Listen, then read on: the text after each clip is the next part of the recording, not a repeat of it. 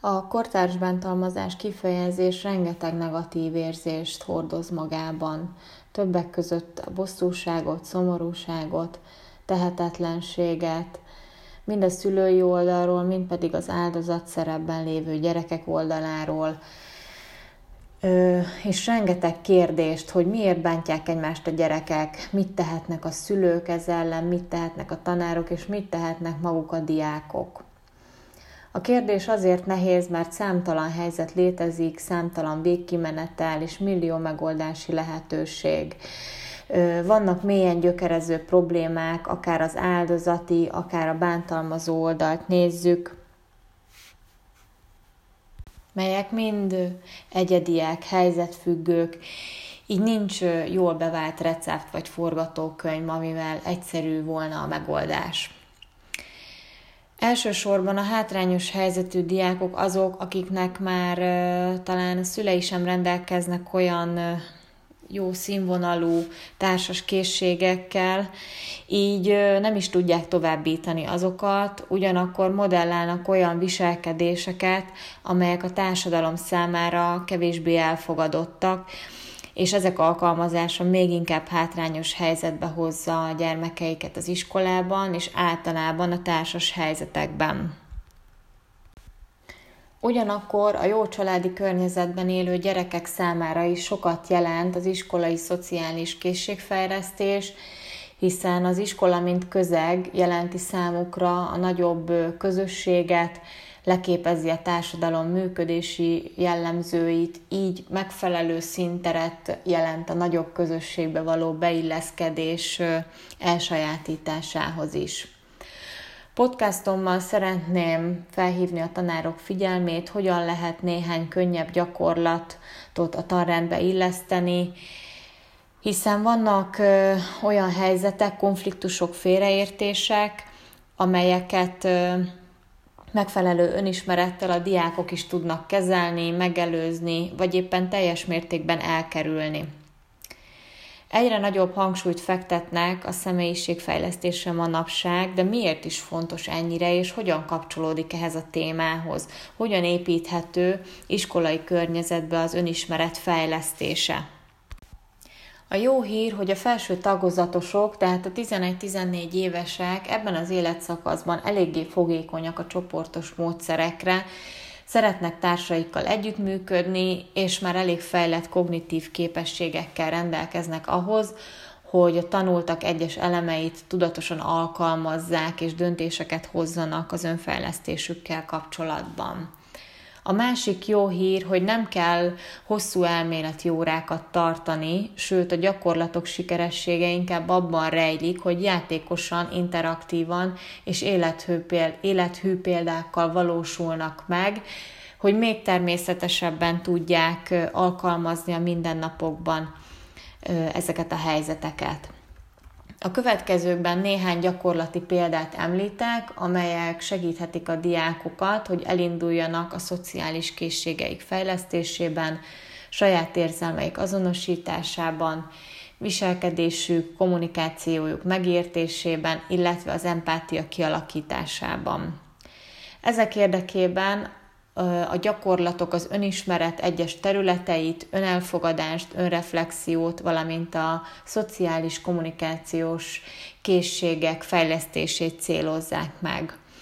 A gyakorlatok 10-20 percesek, így könnyedén beilleszthetők egy osztályfőnöki órába, akár az iskola pszichológus segítségét kérve a megvalósításban. Fokozza a diákok aktivitását, ha a termet erre az időre átrendezhetik, kifejezetten előnyös, ha körben ülnek, látják egymást, és a szokásos tanórai felállástól való eltérés is motiválhatja őket. A ki vagyok én típusú feladatokat, azaz azaz az én kép fejlesztési lehetőségeit említeném elsősorban. A pedagógus szerepe a kisiskolás korban különösen hangsúlyos, hiszen a gyermek nem válogathat a neki tükröt tartó szülei és tanárai adottak. A pedagógus feladata, felelőssége ebben az időszakban az, hogy a már kialakult pozitív énképet segítse, ö, fenntartani és támogatni, a negatív énképet pedig lehetőség szerint ö, elmozdítani a pozitív változások felé.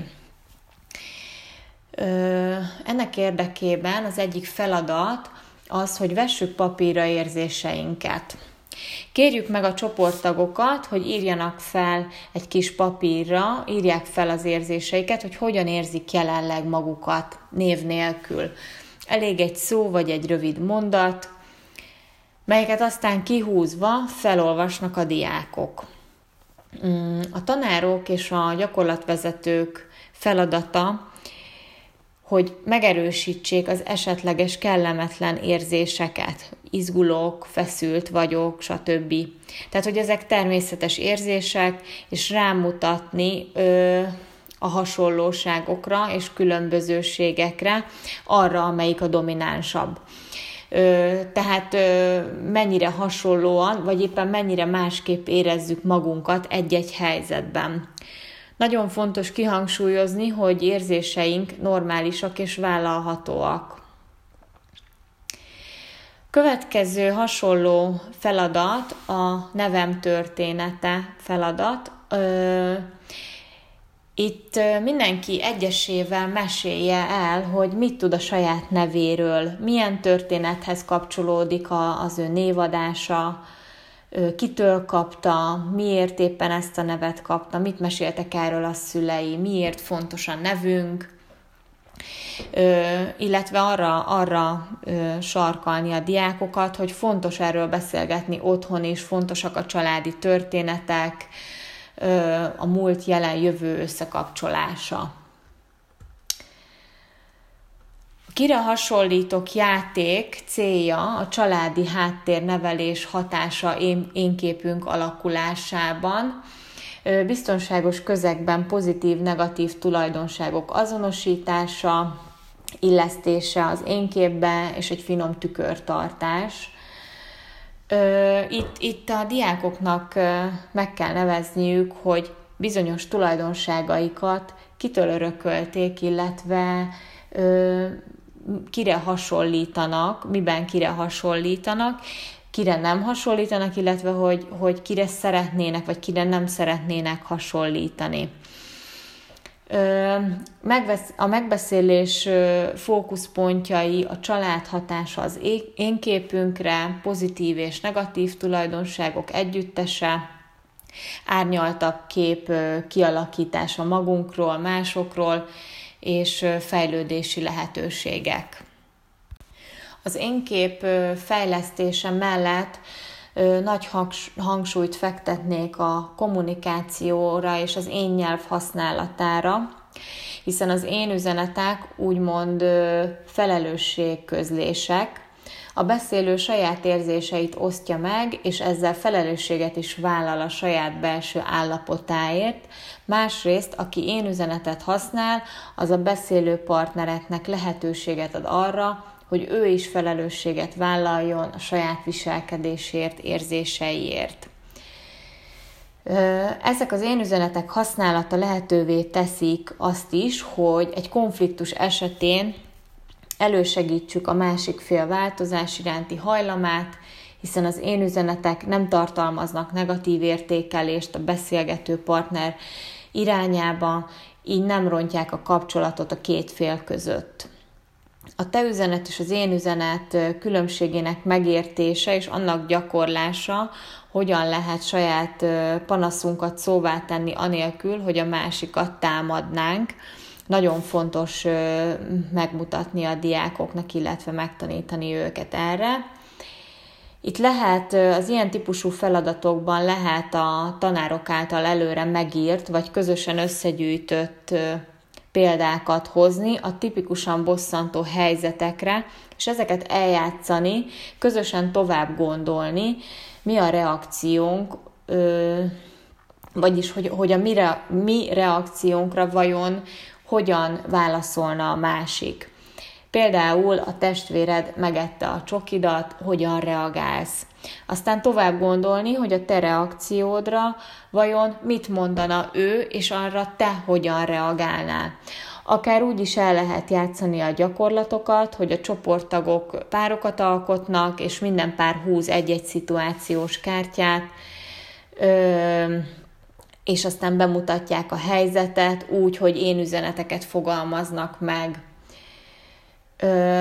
a megbeszélés pontjait vagy tárgyát képezi, hogyan reagálnak a, reagált a másik az én üzenetemre, hogyan reagált volna, hogyha nem én üzenetet használok, és hasznos-e kifejezni érzéseinket. Ezeket mind hasznos és fontos megvitatni a diákokkal. A fejlesztendő területek és a fejlesztési lehetőségek száma tehát végtelen, az önismeret pedig egy folyamatosan változó, folyamatosan változik, a tanárok kezében pedig rengeteg lehetőség van, és én arra buzdítanék minden tanárt, hogy ragadják meg és éljenek ezekkel a lehetőségeikkel, hogy a gyerekeket nyitottá tegyék az önfejlesztésre és az esetleges konfliktusok elkerülésére. Köszönöm a figyelmet!